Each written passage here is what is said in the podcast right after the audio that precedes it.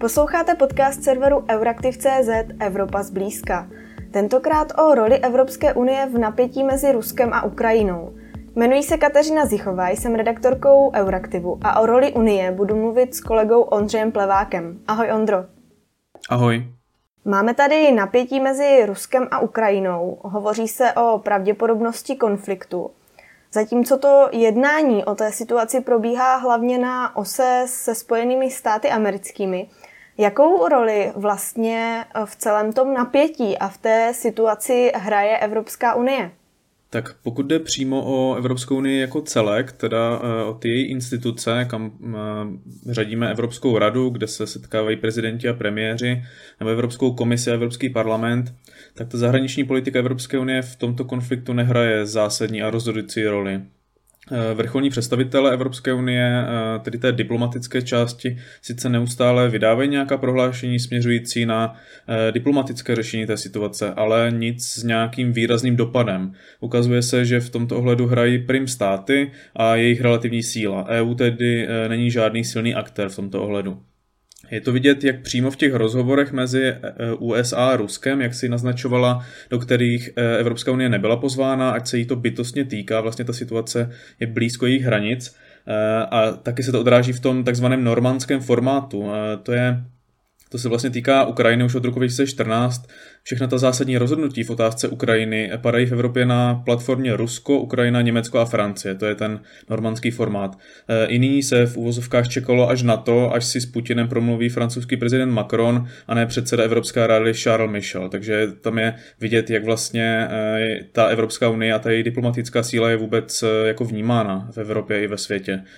E U tedy není žádný zahraničně politický a bezpečnostní gigant, v těch citlivých věcech nemá jednotný hlas, její, její rozhodování je pomalé a neefektivní. Ale to není nic překvapivého, takto ta konstrukce vypadá dlouhodobě a nic se na tom nezmění, dokud to nebude v zájmu všech členských států. A v těch citlivých věcech je potřeba jednomyslnost a tu zablokuje jednoduché veto jednoho státu. Mhm. Je to tedy spíše o diplomatických prohlášeních ze strany unijních institucí, než o nějaké významnější roli? Chápu to dobře? Jo, jo, přesně tak. Vlastně ta diplomacie jenom dělá to, co by měla dělat, ale že by si z toho Rusko nějak sedlo na zadek, to určitě se nedá čekat.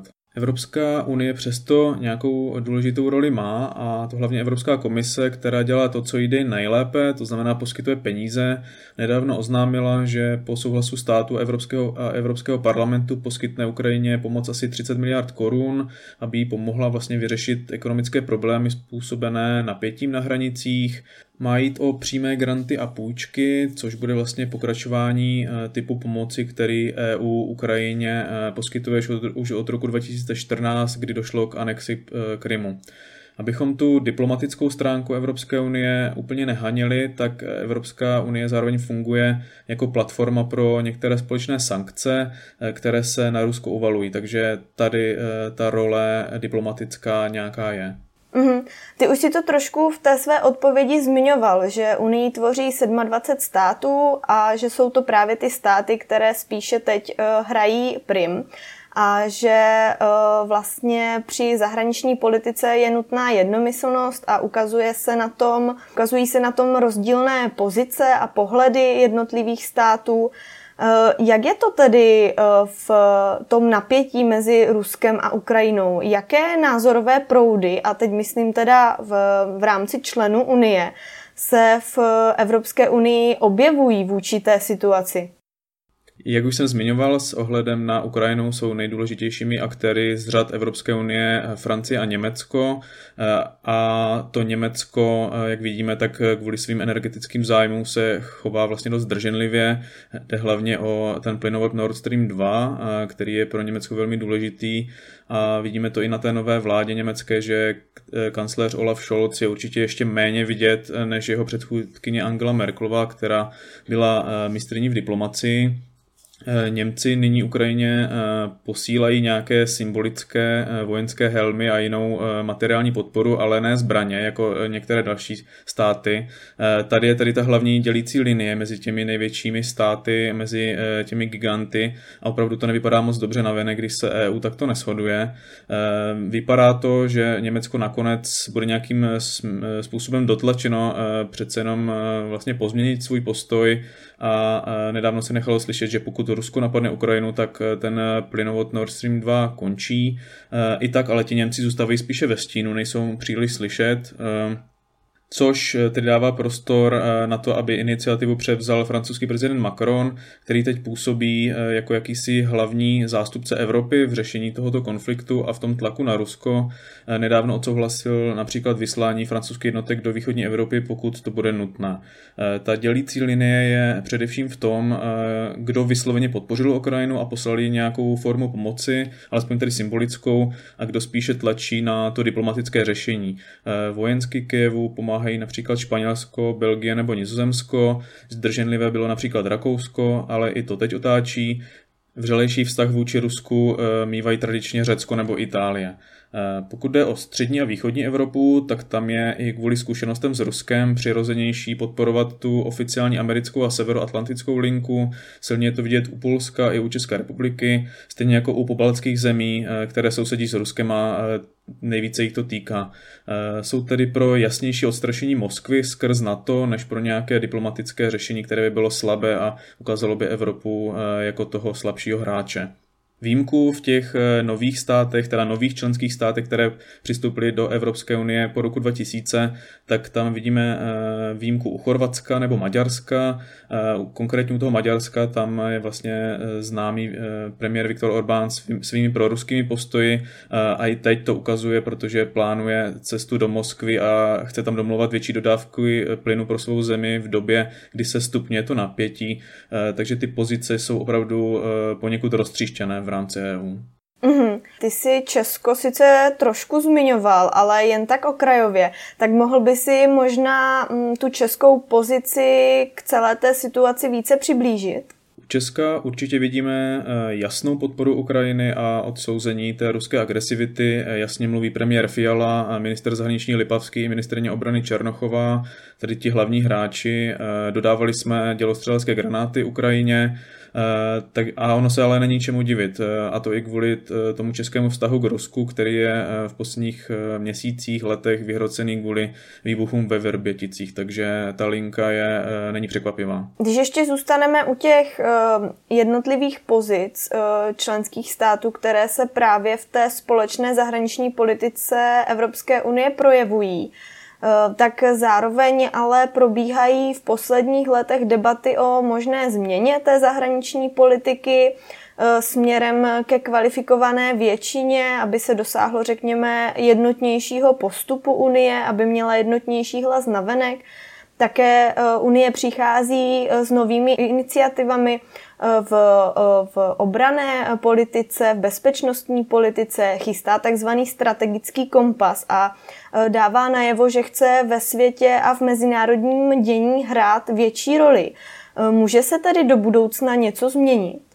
Tady opět narážíme na tu potřebu té jednomyslnosti, tedy jakékoliv zásadní změny by se neobešly bez jakési upozadění, bez jakéhosi upozadění role národních států, což ovšem není moc reálné, ty smlouvy se v tomto ohledu měnit pravděpodobně nebudou.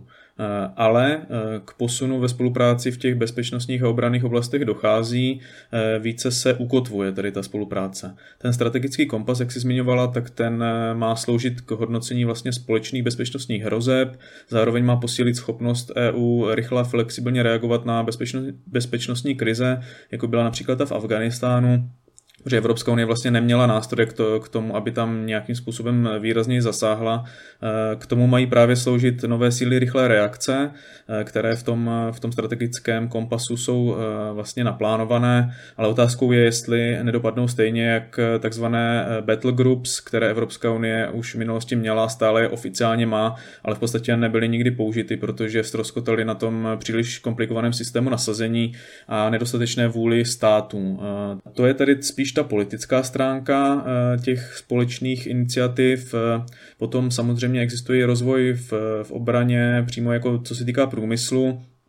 Za tou stojí především Evropská obranná agentura, což je mezivládní agentura, která poskytuje podporu právě projektům, společným projektům evropských zemí a zajišťuje platformu pro nějakou spolupráci mezi ministry obrany. Ty projekty, které ta agentura podporuje, tak by měly vést vlastně k rozvoji nových strategických schopností celé, celé Evropy.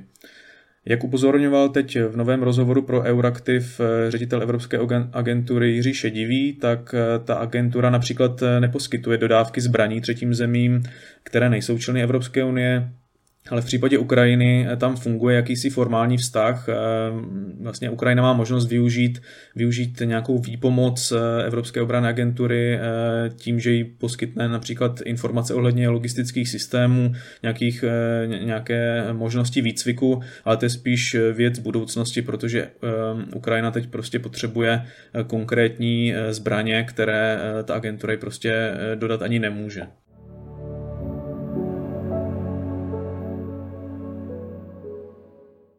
Posun je vidět i jinde. Vznikla takzvaná stálá strukturovaná spolupráce, mezivládní spolupráce nazvaná PESCO, která má pod sebou asi šedesát obranných projektů. Zároveň funguje takzvaný CARD, C A R D, což je každoroční revize obranných kapacit jednotlivých zemí. Z toho pak vznikají určitá doporučení. V tomto roce navíc začíná fungovat Evropský obranný fond, který poskytne peníze na výzkum a vývoj technologií v obranné politice, takže všechno to někam směřuje, ale spíš to zatím teprve startuje.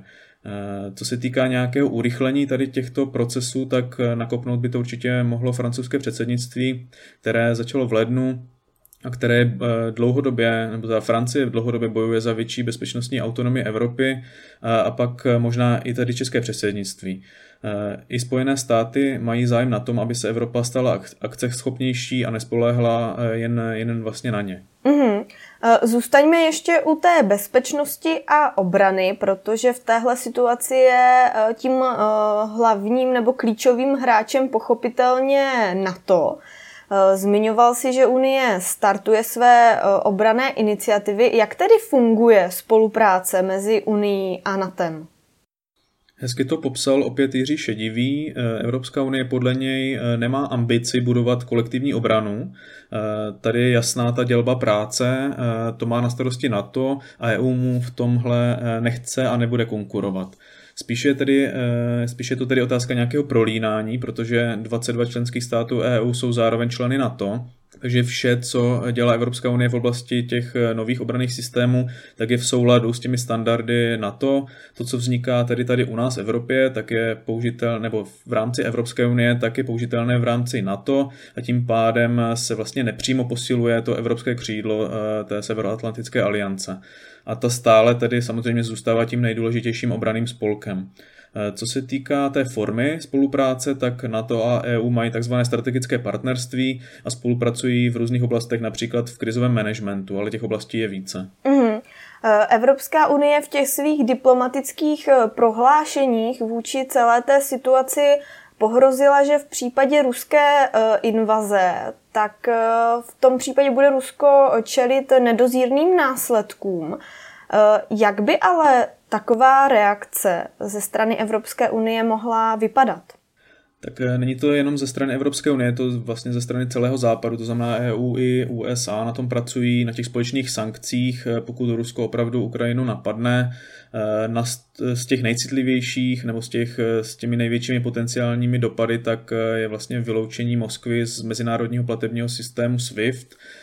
V jehož důsledku by se Rusko potom nedostalo k dolarům ani eurům a nemohlo by potom vlastně financovat svůj vlastní provoz. A stejně jako Američané, tak i Evropa plánuje zákaz vývozu některých technologií do Ruska, těch pokročilých, které Rusko potřebuje a neumí se je samo vyrobit, takže tohle by ho určitě citelně zasáhlo. S těmi dalšími možnostmi, teďka opravdu jsou to spíše spekulace než nějaké konkrétní návrhy, protože na tom se zkrátka musí shodnout celý západ, tak tam například jsou ještě návrhy, že by ruské banky by se mohly ocitnout na černé listině, že by nemohly fungovat v rámci vlastně západních zemí. Terčem by se mohlo stát například majetek bohatých Rusů v zahraničí, to by také mohlo vlastně citelně ohrozit nějaký ruský režim. Dále pak třeba zákaz exportovat by se mohl dotknout ruských producentů a plynu a ropy.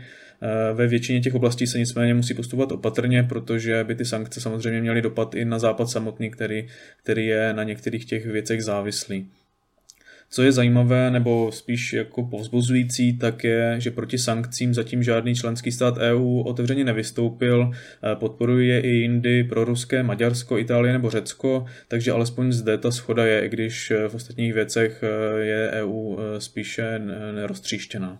Ty jsi zmiňoval, že v případě ruské invaze by Unie nebo respektive Německo také mohlo upustit od plynovodu Nord Stream dva. Považuješ to za pravděpodobné? Tak já myslím, že, že k tomu nakonec, jak jsem říkal na začátku, Německo bude dotlačeno, protože prostě nebude jiná možnost. Samozřejmě je to, je to dvousečné, protože Evropská unie s tím plynovodem aspoň některé země velmi počítaly do budoucna, a takže ta energetická bezpečnost může být v Evropě ohrožená, což už vlastně vidíme teď ty dopady. Tam je ta vážnost rizik je opravdu těžké zhodnotit, analytici, analytici se o to pokouší a najdete celé spektrum těch názorů. Pro někoho je ta invaze tak, takřka jasná, pro někoho málo pravděpodobná. To samé platí o těch rizicích, mezi ta nejhmatatelnější patří právě ta energetická bezpečnost. Evropa je závislá na ruském plynu a mohlo by to dopadnout hodně špatně, pokud by se ty kohoutky zavřely. Vyhnout se tomu katastrofickému scénáři má pomoct zabránit nová dohoda mezi Evropskou unií a Spojenými státy, kde Spojené státy budou vlastně pomáhat Evropě spolupracovat nebo prostě budou i pomáhat se zajištěním přísunu plynu do Evropy pro případ právě té invaze. Půjde zejména o dodávky zkapalněného zemního plynu, ale ta dohoda neobsahuje žádné konkrétní objemy. Otázkou tedy je, jak by fungovala v praxi. Když navážu na ta rizika, které vlastně ta situace napětí a možný konflikt přináší Unii, tak když teda odbočíme od těch energetických rizik, které už si zmínil, tak jaká další rizika ta situace Unii přináší? On jich je opravdu hodně. Pokud jde o mezinárodní vztahy, tak samozřejmě nějaká roztahovačnost Ruska není něco, co by Evropská unie ve svém blízkém okolí chtěla. Některé ty scénáři konfliktu mluví o tom, že invaze může skončit, invaze Ruska na Ukrajinu může skončit až určitou autonomií východní Ukrajiny, případně nějakou loutkovou vládou v Kyjevě a tím pádem posunutí, k posunutí ruské sféry vlivu blíž k E U, což pro nás určitě není žádoucí, takže tady to riziko možná leží, ale opravdu záleží na tom, jak se situace vyvine. Ani ti analytici, jak už jsem říkal, se prostě neshodnou na tom, co se stane, protože ta situace je prostě nepředvídatelná. Z redakce se s vámi pro tentokrát loučí Kateřina Zichová a Ondřej Plevák.